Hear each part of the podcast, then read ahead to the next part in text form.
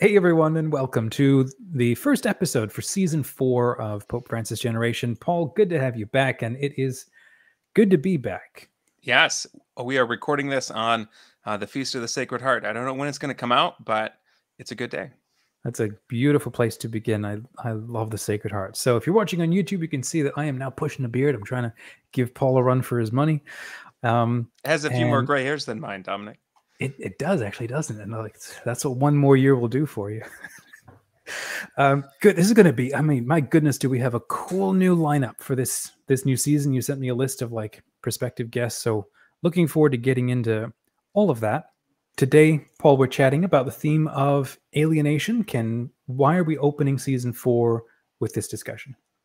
Yeah, um, I've been listening to there's there there was another Catholic podcast I've listened to, and then I've received feedback from from several listeners over the past few months, uh, and this theme keeps coming up: uh, the experience of feeling alienated in church spaces mm-hmm. where mm-hmm. you once felt at home, and it yeah. resonated with my own experience, and I think it resonates a lot with um, the mission of this podcast. So I wanted to dive That's into true. that.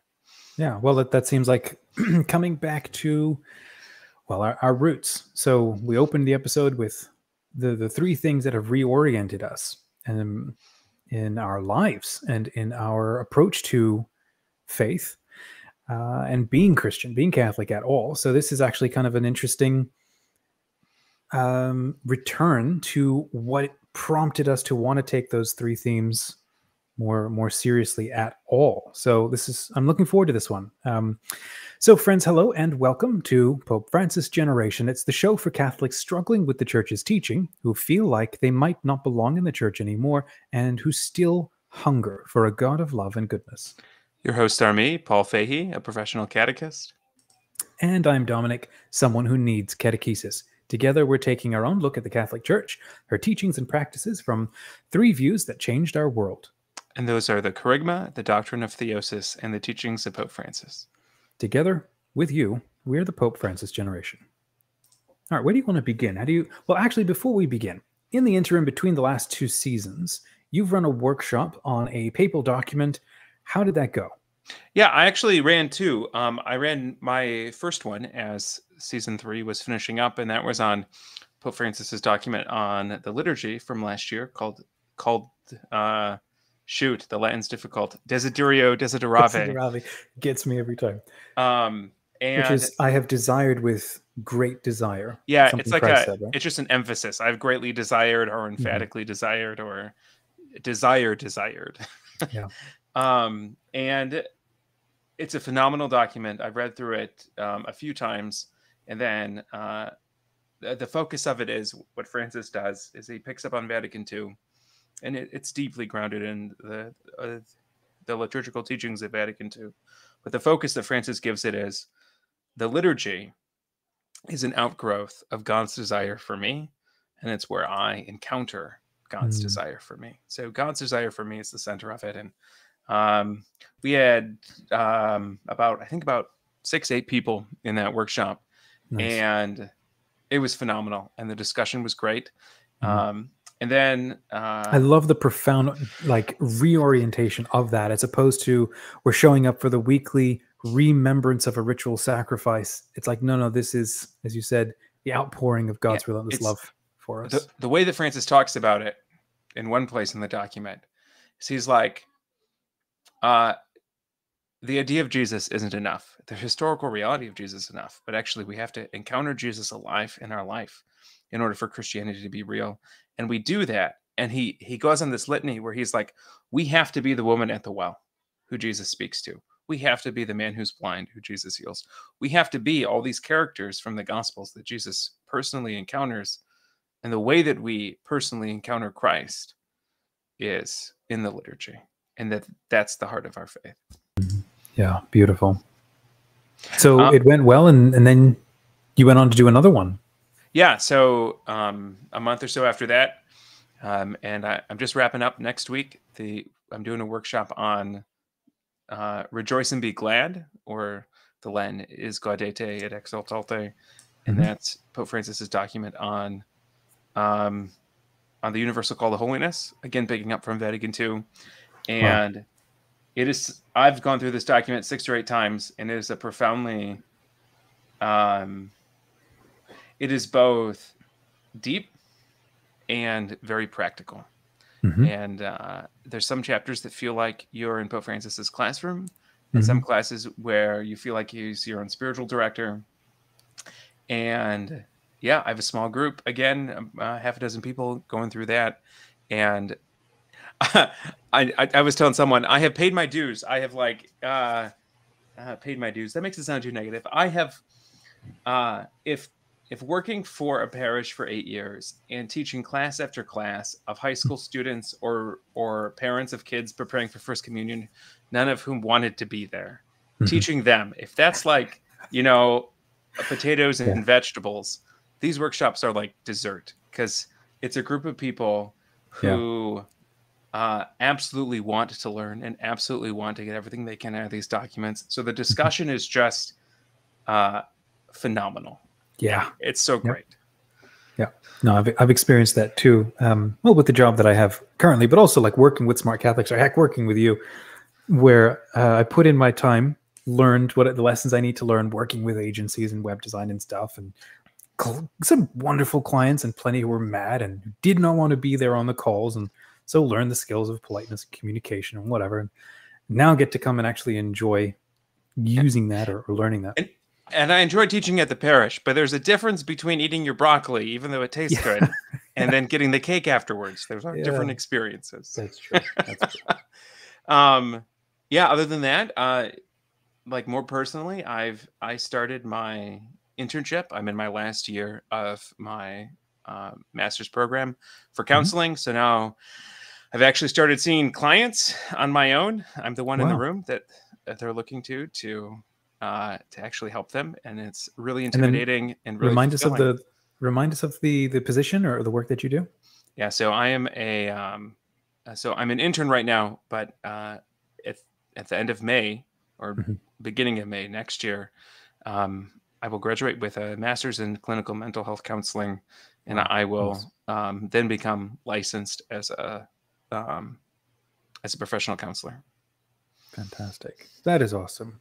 That's awesome. Cool. Okay, so you've been busy. Um, you even you still have another workshop coming up in Father's Heart Academy, so we can yep, pitch that yep. maybe towards the end, or you want to? Yeah, I'll, I'll just talk about now. That'll be probably mid to late fall, probably October or so. Mm-hmm. And that's going to be on Francis's document Fratelli Tutti, uh, nice. uh, his um, his really pivotal social mm-hmm. encyclical that came out during the pandemic. Yeah. So, I do like your the point that you made about how um, easy and conversational he is to get into. Like I recently reread his book, um, "Let Us Dream," and I like even his homilies or when, whenever he's writing something, it's like I would love for him to be the, the priest in the confessional that I go to. And that's how he writes. And so often how how he speaks with that level of directness, um, that level of kindness and attention. And I think it's beautiful. It's really what what changed me or moved me, you know, 10, 10 years ago, eight years ago when he became Pope. And I started paying attention listening to how he talked and like, oh, I I get him. I I like he's not although I I like to be smart in air quotes, and I like academics and reading stuff, although I hate academic PDFs and papers. Um, I loved that he is somebody who's able to speak so conversationally, uh, yeah, as you know, in a way that say Pope Benedict or, or John Paul didn't. Yeah, I mean, I've heard people say uh, John Paul II was the philosopher, Benedict the theologian, and mm-hmm. Francis mm-hmm. is the pastor. And I mean, mm-hmm. obviously, mm-hmm obviously Benedict and John Paul II were also pastors, and yeah. and Francis uh, is a very competent theologian uh, mm-hmm. and teacher. But um, I think that that trope r- rings true. Um, mm-hmm. There's something about Francis that's very like that's very down to earth. Where even when he's writing in a teaching document for the mm-hmm. Universal Church, mm-hmm. it feels like he's your parish pastor. Yeah he's he's learned i think that that very specific charism of of the person yeah. all right let's let's dive into today's show we're talking about um alienation yeah so um there's a few different things that prompted me to want to launch season four talking about this one is uh we started this podcast just over a year ago, mm-hmm. and our first episode was walking through our three pillars that we mentioned at the beginning of every episode: the Kerygma, mm-hmm. the doctrine of theosis, and the teachings of Pope Francis. And I and I was thinking, man, be nice to revisit those, but not have the the same episode that we did a year mm-hmm. ago. Um, so that was kind of floating in the back of my mind, and then um, I listened to uh, another Catholic podcast about a month ago, and um, they had a guest on who uh, sh- she was reflecting on her experience on, I think Catholic Twitter on social media uh, at the beginning of the pandemic, the first few months of the pandemic, and um, uh, she, I believe, was was pregnant and at the time, and she was taking. I mean, like nobody knew what COVID was. She was being extra extra precautious. Okay. Um, but she shared a story of how someone she'd worked with before, a colleague of hers in ministry, mm-hmm. um, someone who she thought was a good and reasonable person, mm-hmm. posted something on Twitter or Facebook comparing the the COVID lockdowns in the first few weeks of the pandemic to the Nazis rounding up the Jews and putting them in ghettos, preparing them to go to a concentration camp. Hmm. She talked about how she just felt incredibly shocked like not only is this uh borderline or more than borderline anti-semitic but she's like it's it's so profoundly not true like it's just patently unreasonable and she's like um she didn't use these words but what she was describing and i resonated like i was feeling emotional as i was listening to it mm-hmm. like yeah i know that experience of like waking up one day and looking around you and being like these people who i trusted Mm-hmm. I don't know if I trust them anymore. Like the this community or this this Catholic space that I felt like was my home, that I felt like yeah. I belonged in, mm-hmm. I now feel alienated from because and not because I necessarily changed, but I felt like that, that it mm-hmm. moved. Um, and so this feeling of being being alienated in Catholic like circles, waking up and finding that you're not at home where you thought you were. Yeah. Um, and where a lot of your identity came from. Yeah. Um, yeah.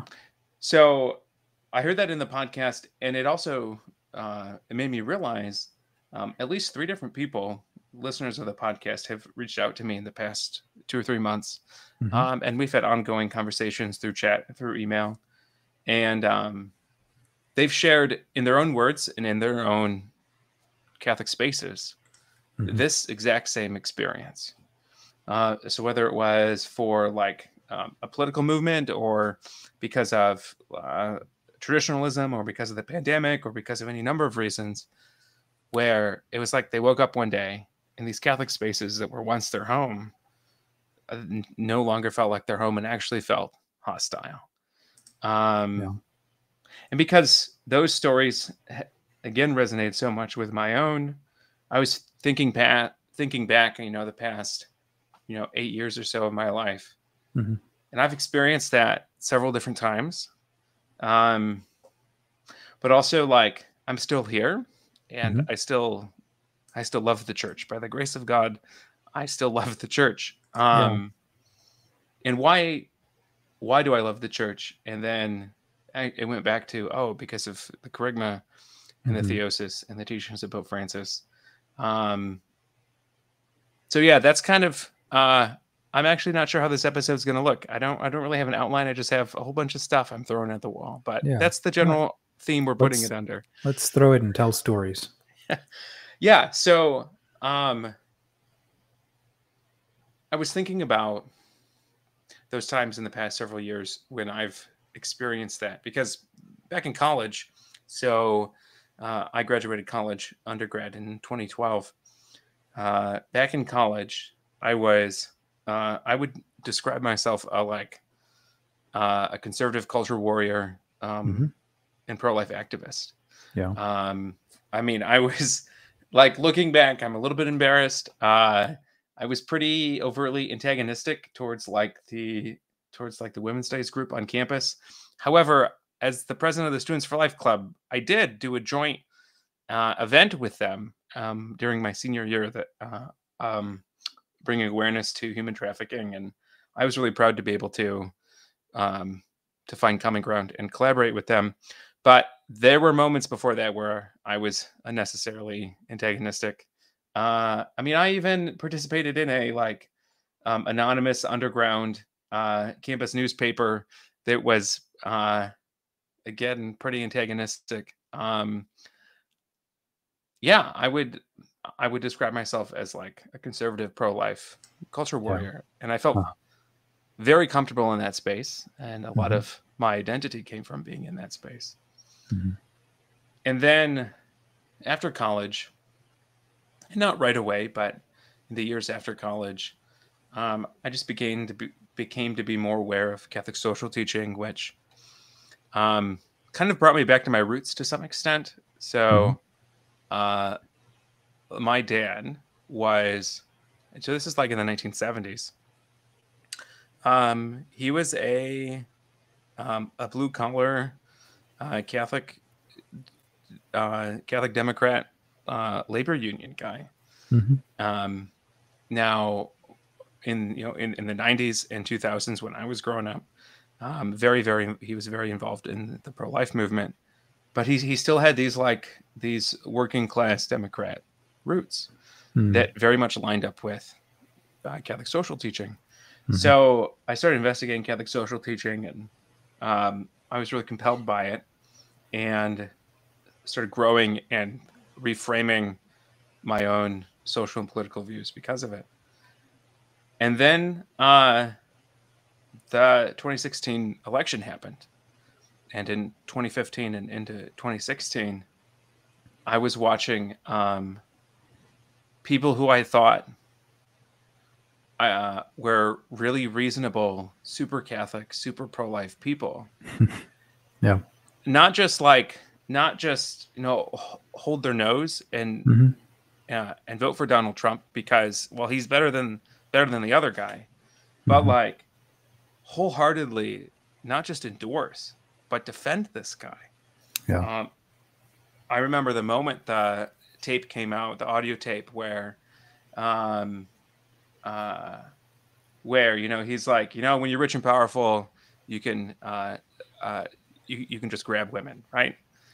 Yeah. They, they was just so disgusting to anyone with any type of like moral integrity.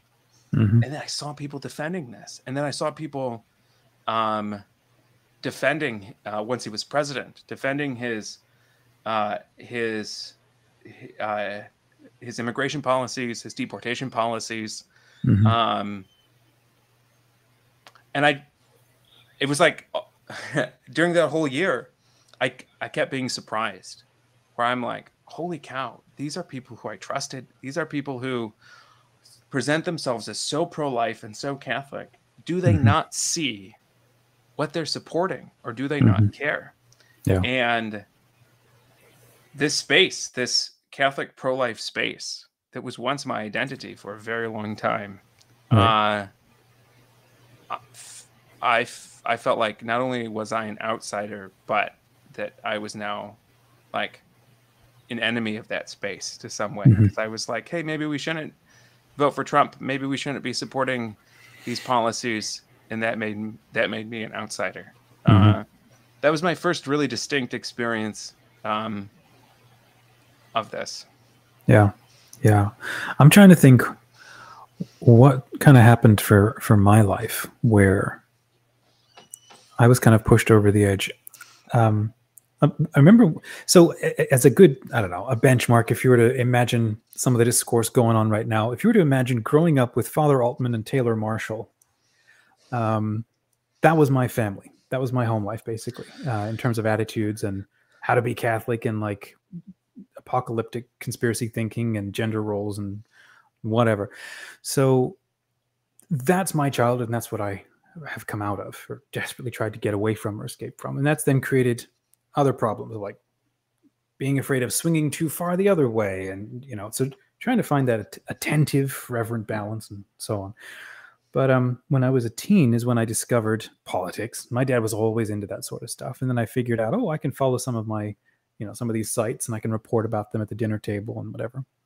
And so i really got into that. And um and uh kind of made myself the not the whistleblower, but the the person who brought the news and shared the headlines at the dinner table. And you know, there's eight kids, and and we're all sitting around. We all eat three meals a day together as a family, and I go down work in the basement, you know, with my dad and maybe a sibling. Um, and we'd worked out of the home, so we're all. It was a very very close knit um, mm. uh, situation.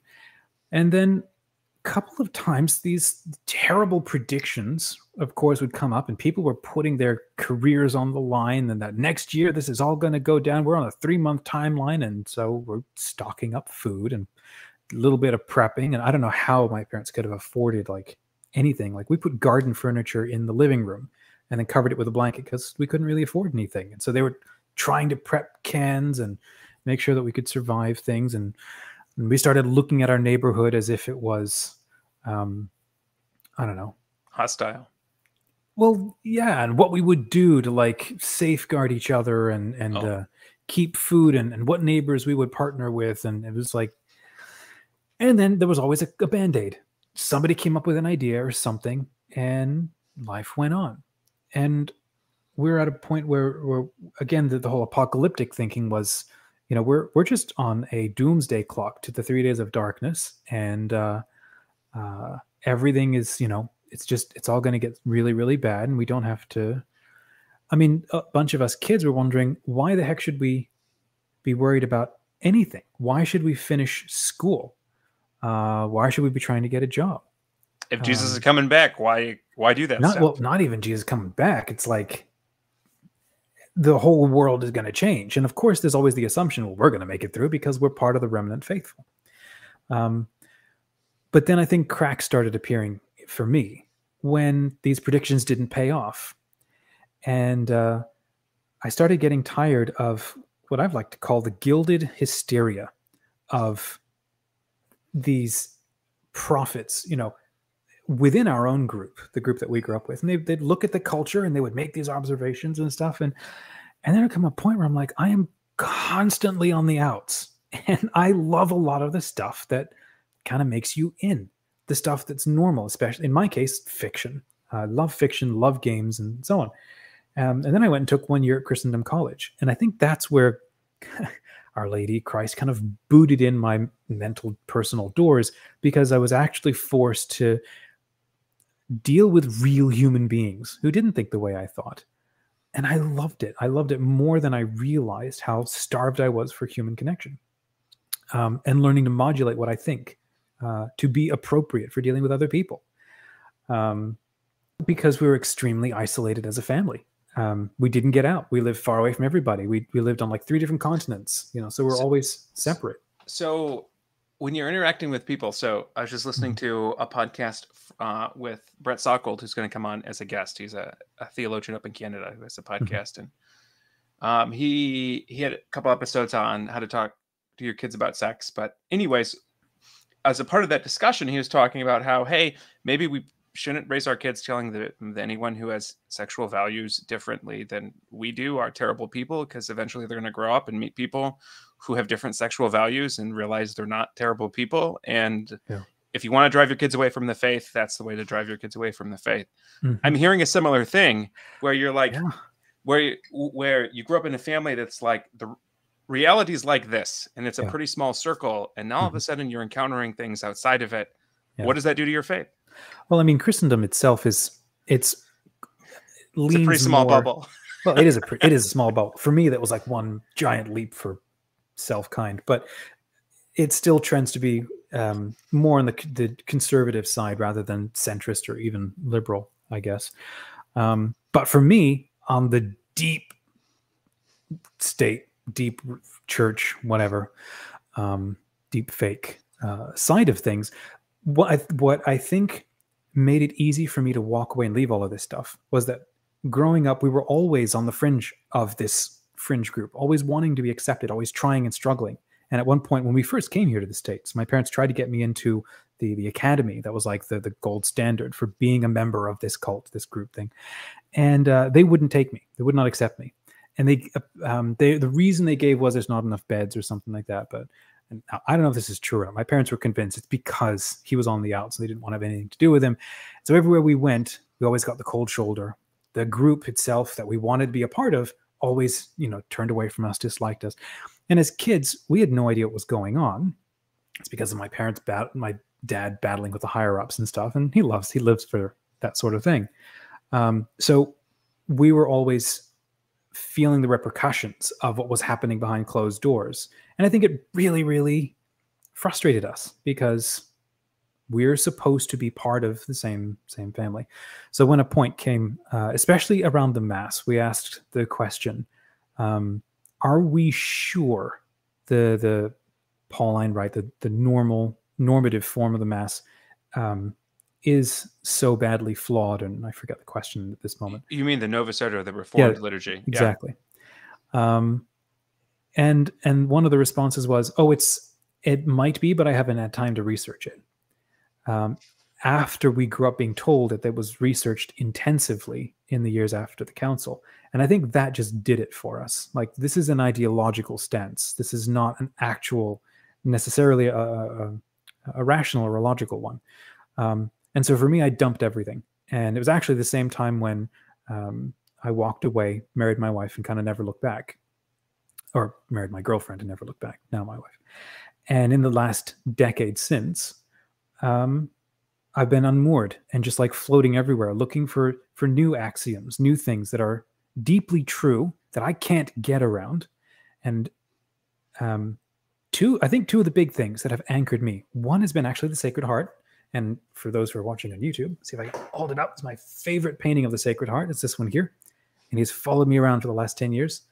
Um, and the other is actually the Holy Father. And I think the Holy Father has kept my sense of uh, of trust and hope in the hierarchy. I don't know what to do with a lot of it. I don't know who to trust in a lot of it, but he's the one figure I can't get around. And of course, popes were the ones we were almost we were almost cantist growing up. At least the culture, the air we breathed was was that, even if we weren't using the words. But um, uh, watching him and how he approached things and just listening um, gave me the confidence to stay and want to figure out everything else. And so that that unrelenting, I love the way that you've always put this in starting the show. It's why I was always attracted to how you go about this. Is this this unrelenting love that God has for us that that flies in the face of uh, so much else that we see going on. Yeah. When you say ten years ago that you left it, you walked away, you became unmoored. Do you mm-hmm. mean you left the circle that you grew up in? Do you mean you left the faith? What is what is what did walking yeah. away look like? Good good question. I never I never left the faith. Um, I can't imagine ever leaving the faith, but I'm also not ever going to. I don't believe in saying stuff like I'm a diehard, staunch, rock solid Catholic. It's like, well, I I'm not sure people. I don't know. I don't really trust people who say that sort of things. Half the time, that tells me you haven't lived long enough to actually kind of get scared and and experience that doubt. Um, so I guess I should modulate that. Like when kids say that, it's like you you need to live a little longer. Um, but I never lost faith in Christ, faith in the sacraments. Um, what I lost trust in was my place in what it meant to be uh, a part of the church or what the actual church meant. Because again, our attitude was remnant. Um, majority of everything that's happening out there is totally infiltrated and it's rotted through, and we're the ones holding in, in, in you know the truth, and we're the guardians of orthodoxy. The true faithful ones. Of course, absolutely. And the only way that we all get through this as a species is because we're all holding on um, with two fingers below the breastbone and you know long skirts and and, and kids in ties and we go to Latin mass and, and all this stuff. Um, there's there's such a lot of this is kind of, kind of why I'm curious and interested in our, our next episode about conspiracy thinking because so much of what we grew up on was this constant diet of con- conspiracy level uh, thinking about the church. So that's what I dropped and left behind, and that's what I wanted to re-figure out and understand was more this attitude of holy wisdom. Uh, the church is the, the primary guardian or articulator of holy wisdom, but wisdom is still found um, everywhere else and continues to hound all peoples in all times. And God communicates himself and offers himself to all peoples in all times. And we have things to learn from them. And the church is enculturating herself um, in every single human life, not just in among a people, well, then that tells me there's so much that we have to learn. And my um, my exaggerated love for a Eurocentric Christendom that no longer actually exists anymore was inappropriate. And so I need to rediscover my own identity as a modern Catholic living today. Yeah. Yeah. What you're describing sounds like some of my own experience in the sense of, I mean, very different. That was not at all the mm-hmm. environment mm-hmm. I grew up in. Um, of letting go of a faith that was an ideology and mm-hmm. embracing mm-hmm. a real faith. I think of Pope Benedict's quote that mm-hmm. is, uh, "We do not possess the truth; the truth possesses us." Right. To think that I possess the truth is mm-hmm. to is is ideological. That's what's what really shook me up, and the last couple of years is when this phrase really came to the forefront for me. It's that sense that that we don't, as as Catholics or Christians, we don't have a monopoly on the truth um, and we don't have a monopoly on Christ. Like you said, truth owns us. Um, and so yeah. trying to now figure out what that, you know, what that means. Yeah. I mean, and it's different to say, I mean, you know, we can say that, uh, you know, our dogmas uh, are like the best articulation of the truth that we got. Mm-hmm. Great. But that's different than saying we possess the truth. Right. Right. Right. Um, you know, it's like baptism. We can say, because Jesus told us that if I'm baptized, I have assurance of life in Christ. Mm-hmm. Right? Now, that's that that doesn't mean that other people don't have life in Christ. Other people mm-hmm. don't encounter God and his grace out in the world outside of baptism. We know that they do. The church tells us that they do. Yeah. But to say that this is the best and the promised and the primary way mm-hmm. is different than saying it's the only way. And this is why in, in our conversations, we've talked about hell and universalism and, and all of these, um, these other phenomenal topics. They've become very, very real and very, very immediate for me because uh, like, for example, the, the, um, uh, Our Lady of Fatima was always a, a harbinger of hell for us growing up, um, which is really quite terrible. And, um, and it's, traumatizing to your faith to have hell be the reason why everything happens and why we need to get out and convert the world and beat down doors and outrace the Mormons or, or whoever instead of instead of the gospel and our lady being a um, herald of hope right it's such a complete completely different if you if you take that away that that god is this big bad judge. And if you reground in his justice being inseparable from his mercy, and like you just said, God present in all people, and he desires the salvation of all. We had a, one episode where we talked about spiritual abuse. That was a really powerful episode for me just to kind of walk with you on because it gave me some extra language I didn't have. Um, and I, I, think one of the points that we talked about was the um, how cult-based thinking works and that it's not just something that happens that we see on late night news and, and people getting rounded up for weird compounds and stuff, but it's something that happens within a family level where if you don't think this way and you're not following a specific mode of thought or a person, then you are um, you're ostracized. you're on the outside. And not just on the outside, you're doomed or damned.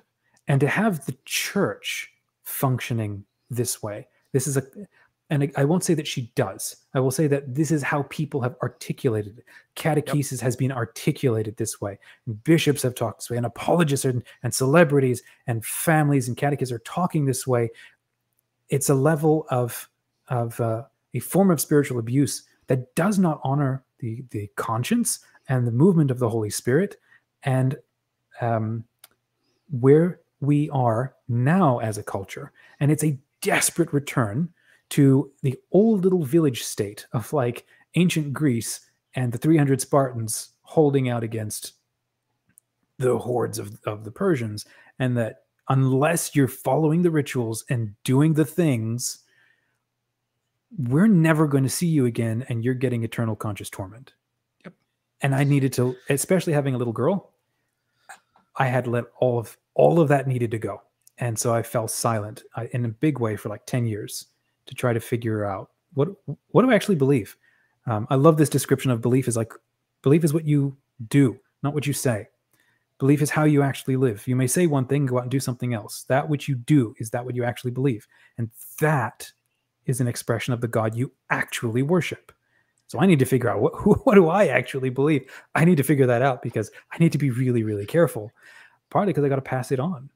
Yeah, yeah. Um, like I said, I'm going through the workshop for Francis's document, "Rejoice and Be Glad," and one chapter is um, it's really just a mini homily on each of the beatitudes, mm-hmm. and on the one on um, "Blessed are the pure of heart." Mm-hmm. Um, what Francis is talking about in that is he doesn't use the word integrity, but that's what he's talking about, where our heart yeah. and our actions line up. He's like, that's someone who, who has a pure heart. Mm-hmm. Um, and that's and that's what you're talking about that type of internal integrity mm-hmm. um and i think that that's something that that's something that has scandalized me in the church over the past uh four to five years um is the leadership, the people who ought to know better and ought to be better, yeah, not yeah. having this integrity. Mm-hmm. Um, I think in two big ways. In one big way was uh, just the renewal of the uh, of of the clerical abuse scandal and cover up that happened mm-hmm. in 2018, especially. That was when uh, that was when um, Cardinal McCarrick was defrocked, and all of um, the truth about his past was made public. And that was when the um, Pennsylvania grand jury report uh, mm-hmm. came out. Now, since then, there has there have been more grand jury reports. Mm-hmm. There have been more abusers that have come to light, um, and like I have not been abused by, like, I have not been sexually abused by a priest. Yeah. I do not have like personal friends, like close friends or family who mm-hmm. I know of who have been abused by priests. But this is still watching this happen is still profoundly scandalous and harmful to me. Yeah. Where it's, it's like just pain, it's like painful in an empathetic painful way. And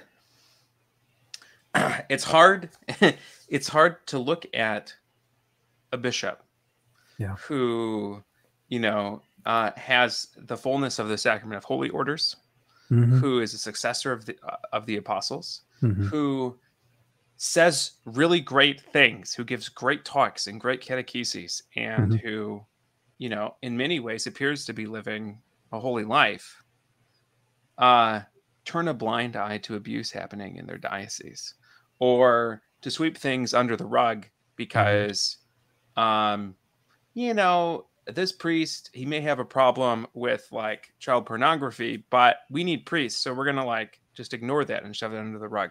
Things like this. Once I start seeing those things, mm-hmm. I'm like, how can I trust this person? And if I can't trust this bishop, Mm-hmm.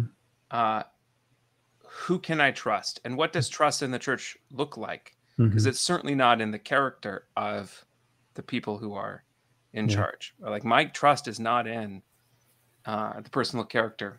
So that happened, and at the same time that was happening, in my experience, was also when the pandemic hit, mm. and I worked at a parish during the pandemic, and it was so incredibly difficult um, because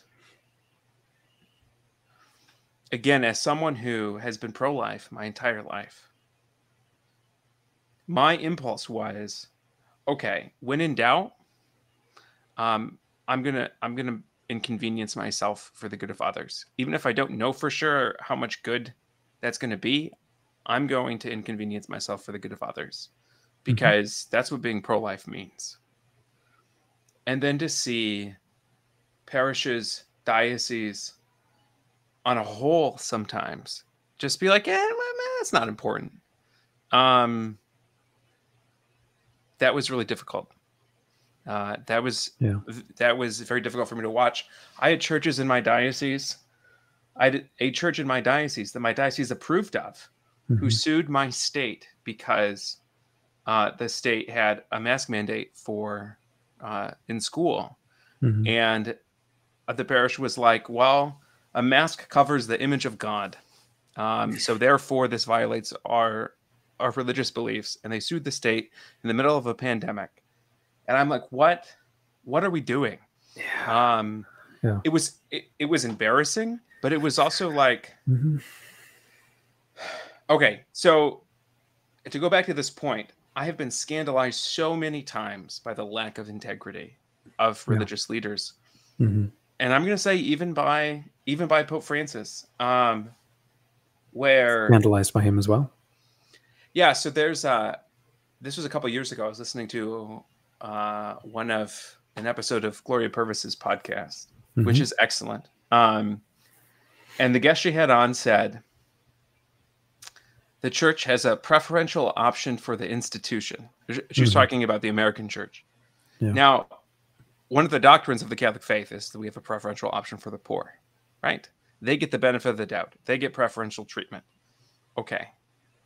This phrase, preferential option for the institution, mm-hmm. so many light bulbs went off for me. I was like, yeah, we do. Ingrained within the human institutional structure of Catholicism, mm-hmm. a structural sin within that mm-hmm. institution is that um, we got to protect the institution, even if yeah. it means, uh, even if it means uh, lack of integrity in some areas. We got to protect the institution. And I don't believe Pope Francis is immune to that. Um, and uh, there's times when, so even in the past year, there was uh, at the Jesuit priest, um, Father, oh, shoot, what's his name? He's the artist, um, Rupnik, Father Rupnik. Oh, he's got those the pieces of art outside Lourdes, I think. He has pieces of art all over the world. Um, okay and uh, he he sexually and spiritually abused a whole bunch of religious sisters, Gosh. and uh, the Jesuits just kicked him out. Mm-hmm. And I know that there's policies and procedures for how this is done, but I'm like, Francis, just kick this guy out. Or there's a retired bishop in France who just a few months, maybe six months ago now, um, admitted to sexual abuse, being a sexual mm-hmm. abuser. Mm-hmm. And I'm like, okay, Francis, like, do something about this. Like, lay aside this. He admitted it. I'm like, the process, okay, the process is important, but like, do you not see how this on the one hand, it's like this is not the 1930s. Yeah. Um, and and are you not aware on Twitter? Yeah. Yeah. Are you not aware of how this process appears to people? Are you not aware of like, I mean, I mean, Vatican Media, like the official Vatican Communications Office, is still mm-hmm. publishing articles with Father Rupnik's artwork on it. Mm. Why are mm. they still doing this? Right. And um, so I don't think Francis, the person, is immune to this um, structural sin of a preferential option for the institution. Um, that being said, I think he's holy. I think he's as holy as our, our previous two popes. And his teaching, mm-hmm. I believe, is guided and protected by the Holy Spirit. Mm-hmm. And exactly what the church needs at this moment. Mm-hmm. But it's really uncomfortable to hold both of those things to be true, right? To be, yeah. you are someone who is in a position, I mean, the highest position in the church you mm-hmm. could fix things and you don't. But also, I believe you're good and I believe your teachings are absolutely necessary for the church right now. And both of those things are true. It's really easy to lean into one and say he's just a bad guy. He's just a thug, actually, and uh, we probably shouldn't trust anything he says. Or lean the other way and say this guy's a living saint. Everything he does, you know, is like the word of God, mm-hmm. and, and we should follow his every footstep holding both things as true is more difficult. Yeah, I, I find it's very much a space of um, how do I say? There's an attitude of resignation, um, maybe hopeful resignation. I think, and, and, maybe that's the word that I've chosen for myself. Um, I don't follow enough of what's going on. Um, I mean, I I grew up. I'm, I grew up always seeing what was wrong with the church everywhere um, as a kid, so it was just normal for everything to be wrong. So it it doesn't affect has not affected me as much in the last couple of years. I've started paying more attention, um, and what's really been um, uh, like an attack in in my seat that I can't get around is the level of um, of, of, abuse and pain and silence around victims.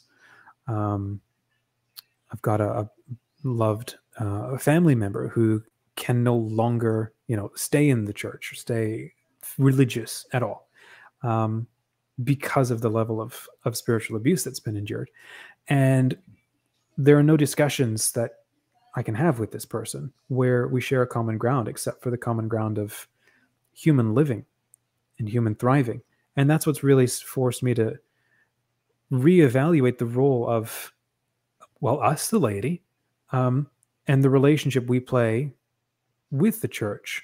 And I use that in terms of the hierarchical church, uh, as because we are all part of the, the the the church as a church.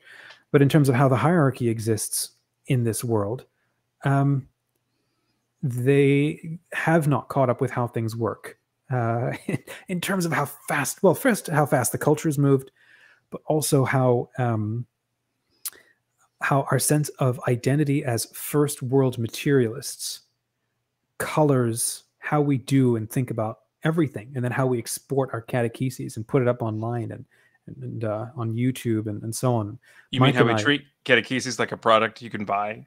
well, not even that. How we interpret it, how we talk about it, and how we're so sure that we've got it all right and then all of the kids are leaving because what we have how we are saying this thing of inestimable value how we live and say it is completely unconvincing it's completely disconnected from because it, because it lacks it lacks integrity well it, it lacks integrity it lacks connection it, it lacks reality. We've got an obsession over the sacraments and no sense of actual human living which this is why I love where the Holy Father is kind of like we got to adjust to starboard a little bit and move this ship one degree back on course because we've focused on certain areas of Christian living, but we've missed these incredibly important areas of witness of where we live out these things and like we've talked about that the whole last season or the season before on uh, social teaching Nobody knows what that is. Nobody takes that seriously. We do not have a culture that is built up on that. And instead, we now have priests and prelates and, and, and cardinals all talking out of a first world materialist um, mindset with a patina of sacramentalism sitting on top of it. And that's not reality. And so that's part of my journey is trying to figure out how does this all actually work together? What universe do we actually live in? Um, because that that changes how we catechize and maybe even allows the level of silence and a, a push back into washing feet and this recognition that there's this level of human thriving that we're supposed to be modeling not just hermeticism that's the wrong word um, hermetical living or cloistered living. That's not for most people. For most people it's healthy families and it's food and it's caring for each other and it's for a space of peace for you know recollection and recreation. That's where it's supposed to begin. That's our job. And we're supposed to be bringing the things the fruits of the altar bringing that back out to the world and then bringing the world up to the altar and it's supposed to be going both ways but this this hyper focus on the liturgy as an abstracted thing that exists apart from all of real life. I could see why everybody's like, the oceans are filling up with garbage and we're crapping on the planet and we're not operating with any sense of moral living towards the future or towards our children. And you want me to go to confession. it, so we're we're not in reality, um, yeah. and this is why I've loved what the Holy Father is like. Um, we need to. I love this book that came out of the, the council. I don't remember who wrote it. We need to raze the bastions. We need to take down the great big walls that we've built around Christendom to try to protect ourselves. We need to let the life out, let it out into the culture. Yeah, and so I think this is a good shift to not stay on a, a boohoo, yeah. which negative is, thing, which is true and which is real. So that's important. Yes. Mm-hmm. Um, but also, you're still Catholic. I'm still Catholic. Um, which makes me ask myself, right? Like, why have I stayed? Uh, and why do I still love the church? And the answers to those questions are largely the things that um, uh, that we've built this podcast around the mm-hmm. of the doctrine of theosis and the teachings of Pope Francis, and um, those things in my not my learning about, but really encountering in a personal way those things is is why I'm still here, mm-hmm. and I mm-hmm. think those things are precisely what is going to um, bring renewal to the church. Yeah. So, so when I think about the kerygma, the thing, I mean, uh, we have a whole episode. Our first episode is on this, so I'm not going to recap the whole thing. Yeah. Uh, the thing that that was transformative for me about the kerygma was the fundamental belief that that God is as good as He says that He is, and that his goodness and his love are the criteria with which the rest of our faith is judged. It's the seed with which everything else grows out of God's goodness in love. And if and if that's true, if God is that good, then I actually have nothing to be scared of. Mm-hmm. Um, either in the world, and I have no reason to be scared of the culture. I don't have to be scared of maybe eventual threat of persecution. Mm-hmm. I don't have to be scared of whatever political party is mm-hmm. uh, in power. I don't have to be scared of the things in the world if God is as good as he says that he is. I also don't have to be scared of my questions questions yeah. about salvation, questions about hell, questions about who's in, who's out, mm-hmm. questions about um, suffering, questions about evil. I don't have to be afraid of those questions Mm-hmm. And, I, and I don't have to be afraid that there aren't easy answers or sometimes even answers at all to those questions if I believe that God is, is as good as he says that he is. These mm-hmm. questions lose their lose their teeth because mm-hmm. I know that, that, that, that whatever the answer is, even if it takes years for me to find what the answer is, mm-hmm. that God's still going to be good at yeah. the end of it. One thing that uh, started changing for me was um, that same thing, like you said, the goodness of God. There's for me, I think it was the um, it was the hope, um, the wanting to trust, the needing to trust that that part of the things that have happened for my, me and my family the last 10 years was uh, constant struggle, uh, abandonment, difficulty, loneliness, that sort of thing. And not knowing sometimes where the next paycheck was coming from and absolutely needing to generate one as a freelancer and needing to learn all of the skills to make it all happen. And so, living for me, living in a state of panic, um, subdued sort of panic. And so then I didn't know what to pray for. And I didn't know what to ask for because I didn't know if that would be the right thing and if it would actually make things worse down the line for me to get what I wanted. So I would just ask, you know, give me what I, you know, that I need. But then the prayer that would keep coming, um, which would be, You're the God who sees around the corner. I can't see around the corner. I just have to keep going exactly where I am until it's my turn to go around it. You're the one who knows tomorrow. So I trust in you to, to take care of that. And so that then's created a whole lot of extra reflection and chewing. It's like, well, if what if you keep applying that? How could I ever outsmit outsmart a God who knows tomorrow? How could I ever outsmart an infinitely intelligent person who created my intelligence, who knows all of my reasons for wanting to go about something, and who relentlessly loves me? Yeah, and, and who's who and who's good and who cares about you. Yeah, and then every other human being. And now I don't know what to do with something like hell. And okay, I'll accept the principle, and now I need to sit with this idea. How, what could I ever do that would force his hand if he could always outsmart me? And of course, thank God that I that he will. I have no no doubt that he will because he would. That's what he would want to do. Um, so ah, I lost my train of thought. But just having to reevaluate that that sense of his um, that sense of his goodness, and then to rethink what is it that I, I think I believe with my faith, and then if I do believe this, how how do I pass this to my little girl? How do I um, what kind of person am I, and what do I do if I think this way? And uh, it creates a lot of silence, a lot more peace, a lot more hope. Um, and certainly, it's defanged me and my need for mic drop moments, uh, which, as the son of an apologist, was always kind of the goal is to always have the last word, always be right, win the conversation for the good of everybody. Um, now I can be like, well, I don't know if I'll ever see you again, but maybe you don't need my mic drop. Maybe you just need I don't know, the fact that I'm here and I want to be a good human being, because those are in short supply half the time. I've spent a lot of time thinking about this. What does passing faith on to my kids look like?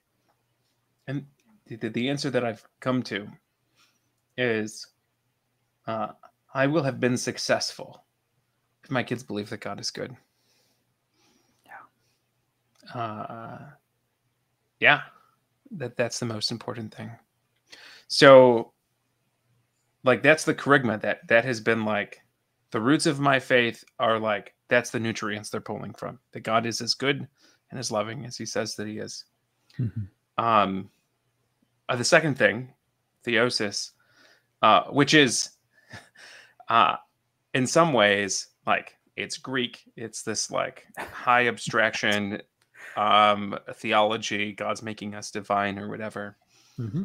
But like in my own faith, that's been boiled down to God is making me into Christ. Making my mind like Christ's mind and my heart like Christ's heart. And that's what's kept me going back to the sacraments, where like the sacraments felt like, oh, if you're if you're going to mass and receiving the Eucharist, you're in the in club, not the out yeah. club. Mm-hmm. And now it's like, no, I go to mass because I need to, mm-hmm. because I see how how I do not think like Christ. Yeah. How my desires are not like Christ's desires. And I need to be changed mm-hmm. so that I can go out and be Christ in the world.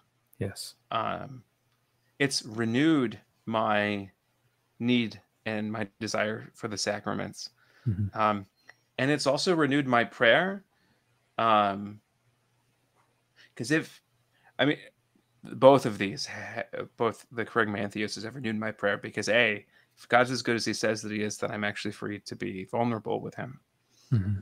But then it's renewed my prayer and my own discernment because if God is making my mind like Christ's mind slowly, and my mm-hmm. heart like Christ's heart slowly, mm-hmm. then I can trust my thoughts and I can trust my desires. I mm-hmm. don't actually have to be suspicious of them. Now, as a part of discernment, you still weigh them against the church's teaching. You still weigh them against, um, you know, like the golden rule, doing to others, right? Yeah. You still weigh them, but I don't have to be suspicious of them. And I know that it's precisely through my thoughts and my desires that the Lord can speak to me. Mm-hmm. Um, because he's actually transforming me, because this theosis is actually happening, because that's what we believe as Christians. Mm-hmm. Um, that has been just a profound anchor in my spiritual life, even if when it feels like the church, um, mm-hmm. the structures, the hierarchy mm-hmm. are a swirling mess. Yeah. Yeah. I think for, for me, I'm not able to get to a lot of the sacraments. So the ones that I'm relying on, and I think we've met, talked about this in the past, have been primarily baptism and marriage and um, confirmation. Um, and what I've noticed is how transformative just those sacraments are in um and heck I might look back at myself in 10 years and be like, oh, look at that kid talking. But how that can transform you from who you think you are into who you are actually who you actually are supposed to be. And um, a lot of us um, uh, calcify ourselves like like a tree turning into stone around certain identities that we build up for ourselves and uh, opinions and biases and so on.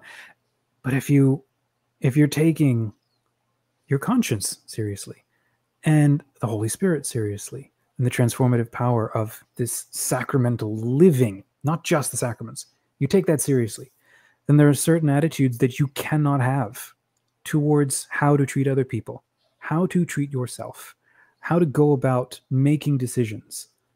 And you can't um, butt dial your way through life, which heck, is me all the time. And that's why we need stuff like reflection and spaces of confession and not even just confession, psychology and therapy and, and honest conversation with good people and campfires and storytelling and whatever. Um, because we build habits uh, and default to lazy thinking constantly. And the sacraments are these moments where we bring our bodies into not just the presence of Christ, but the the lived um, experience of Christ. Because we always have access through our hearts and our minds, always have access to the Aboriginal Vicar of Christ in the soul and the Holy Spirit in Christ, always communicate with Him. But we need to be constantly working on renewing our bodies, and that's why these sacraments exist for us. And if you don't have access to the the, the actual um, well, to some of the sacraments, some of the biggest ones we all have access to as Christians are the ones that can really push and pull you into the sacramental living so that how you live changes who you are. So I was just having a wonderful conversation with a good friend the other day, and I realized I don't exactly know who I am.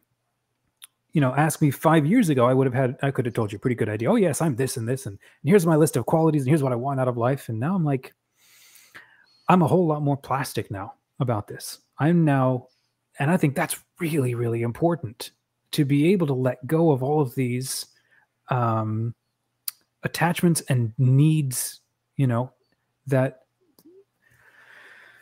uh, we want to default to. And there's, and I'll just wrap the thought here with something the Holy Father has pointed out, which I heard six years ago, I think, and I can't let go of, and I love. It's where he, he talks about wanting to find solutions to problems and he'll allow everybody to bring him answers and he'll listen to all the answers and he won't let progress be signed off on unless he sees a creative collaborative solution if any solution favors one side more than the other and somebody's not totally happy with it if there isn't compromise that is happening um, and if people are just following rule books to make things happen he doesn't trust it but when he sees creative collaboration. And that's what's helped me to realize I need to be living in a space where I'm attentive to the current moment and not just defaulting to a habitual response, but actually paying attention to what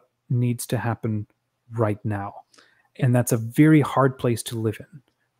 And living in that place of tension is mm-hmm. a place of creativity. So this is yeah. this is a this is a segue into the last, which is the teaching of Pope Francis, mm-hmm. which, which again I'll distinguish from the person of Francis, right? The, mm-hmm. the teaching we believe as Catholics is uh, guided and protected by the Holy Spirit. Mm-hmm. Um, the person of the Pope can always make bad decisions. Mm-hmm. But I'm reading a book about it's called The Theology of Pope Francis. Uh, it's somewhere else. It's not with me. Um, okay.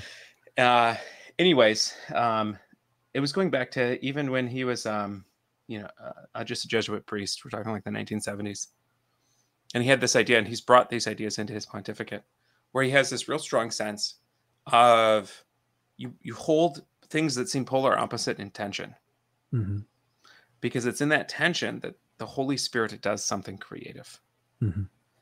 Uh, and there's a real sense of that he has trust that the Holy Spirit will actually do something creative, and that's the only way you hold the tension.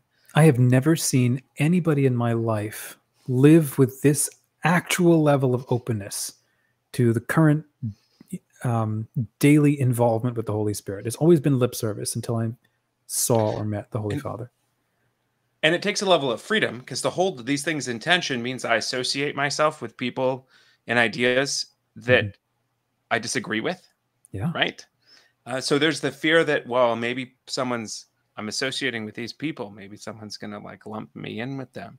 But, mm-hmm. but part of this, like there's a profound freedom in being able to hold that tension. And, um, just all of Francis's teachings have been so have felt so liberating for me mm-hmm. because of that i think his own freedom that he brings into it like he actually believes that god is good uh, he actually believes that the holy spirit's guiding the church and protecting the church and if that's the case he has this sense of you know you know one of his famous sayings is go make a mess right but like yeah. but there's freedom in that because he actually believes mm-hmm. that the that that the lord is who he says that he is um in a big scale like you see with the church like you see with uh the current synod going on but also in a small scale like in his teachings on on like the law of gradualism mm-hmm. and uh pastoral accompaniment there's this real sense of like even in the messiness of people's lives the lord is still working um and we trust that the lord is still working even if it's on a time frame different than my own even if it's in an order that i feel like isn't the best order mm-hmm. um we trust we trust that the lord is working um yeah his uh i'm not sure what else to say uh, this whole podcast every episode's about pope francis's teaching um but those are the things right the mm-hmm. theosis francis's teachings that have been where the Holy Spirit has put down roots. Mm-hmm. Um, even when, uh, even when I don't feel at home in my own church. And I think for maybe a lot of us and for a lot of our good friends listening to this podcast, and some of whom have sent us like lovely little notes, and some have joined us in the community, but um, a lot of times things happen or new ideas come in that need to germinate, and they must uh, germinate in silence, and they have to grow. It's like they have to go down deep, like a seed goes down deep into soil, and we have no control over how fast it grows or when it comes up. And usually, you only notice it when it starts. How do I say? Like you notice its effects um, and you start realizing, oh, uh, you know, I'm now seeing a new pattern of behavior that just, I don't know, came out of nowhere, and I didn't expect this. And you start looking back, and you start seeing maybe a, um, a small plant has been growing over the last couple of years, and then you can trace it back to the ingestion of this one particular idea that struck you as being absolutely beautiful. Um, but it's that interim period that we don't know what to do with, which the mystics would have called, you know, dark night of the soul, where you don't know what to hold on to and you're out in the dark and you have nothing to hold on to except the memory of the light. And I've loved this one quote. It's probably from a fantasy novel, but it or maybe C.S. Lewis, but he said, "Never doubt in the dark what you have trusted in the light." And I've shared my wife and I've shared that with each other over and over when things get really bad. And we're like, okay, right now is the dark time. Now is not the time to make big decisions, or now is the time to just hold the line until it's clear again. Throughout the whole test, the Old Testament, what is mm-hmm. the Lord constantly telling his people? Remember the good things I've done for you in the past. Not as a distant memory, but mm-hmm. because as you're going through the desert mm-hmm. and you're hungry, don't you remember all those miracles I worked in Egypt? Don't you think that I'm not going to provide for you now? Right? Even in the desert, the Lord calls mm-hmm. us, like you said, to remember the light. Um, yeah. Well, uh, we've been going for over an hour, so I think we need good to wrap place up. To, good place to wrap. So, friends, if you enjoyed the conversation, you're watching on YouTube, hit that like button. It's going to help more people discover this show and Paul's phenomenal work with Father's Heart Academy. Um, hey, if you are enjoying these conversations, let us know. Send us uh, a quick note. Leave us a good review. Um, and hey, come and join us. We'd love to meet you, hang out. Um, yeah, you can you can follow this podcast at popefrancisgeneration.com. You can you can contact me through there. Um, but as as as Dominic said, if you want to like be a part of a community and continue these continue these types of discussions, um, in a place that uh, in a community that's built around these three principles and that isn't afraid of questions, um, come check out Father's Heart Academy. Um, like I said, we're building a community of folks who are looking for more compelling answers to their questions about the church's teaching, um, who are tired of easy and sometimes wrong answers from online apologists, mm-hmm. uh, and who are looking for a more compelling and beautiful gospel. And Paul is basically a professional mental health consultant. Is, is, no, did I get that? No, right? no, no, nope. no, no, no, no. I'm an intern. Intern. okay, but you will be in, in a couple of months, right? In a, in a year, yes. In, okay, in a year. So you're getting there, so people can trust where where where it's going. Anyhow, um, come and join Paul and myself in Smart Catholics. It's the free online community for Catholic millennials, creators, and learners who want faithful conversations, unafraid of doubts and questions. And plus, we're free of trolls and ads and toxicity. Join us at smartcatholics.com. Till next time, say a short prayer for yourself and for us. And remember, don't be afraid to ask questions. Doubts can be a sign that we want to know God better and more deeply. God bless you.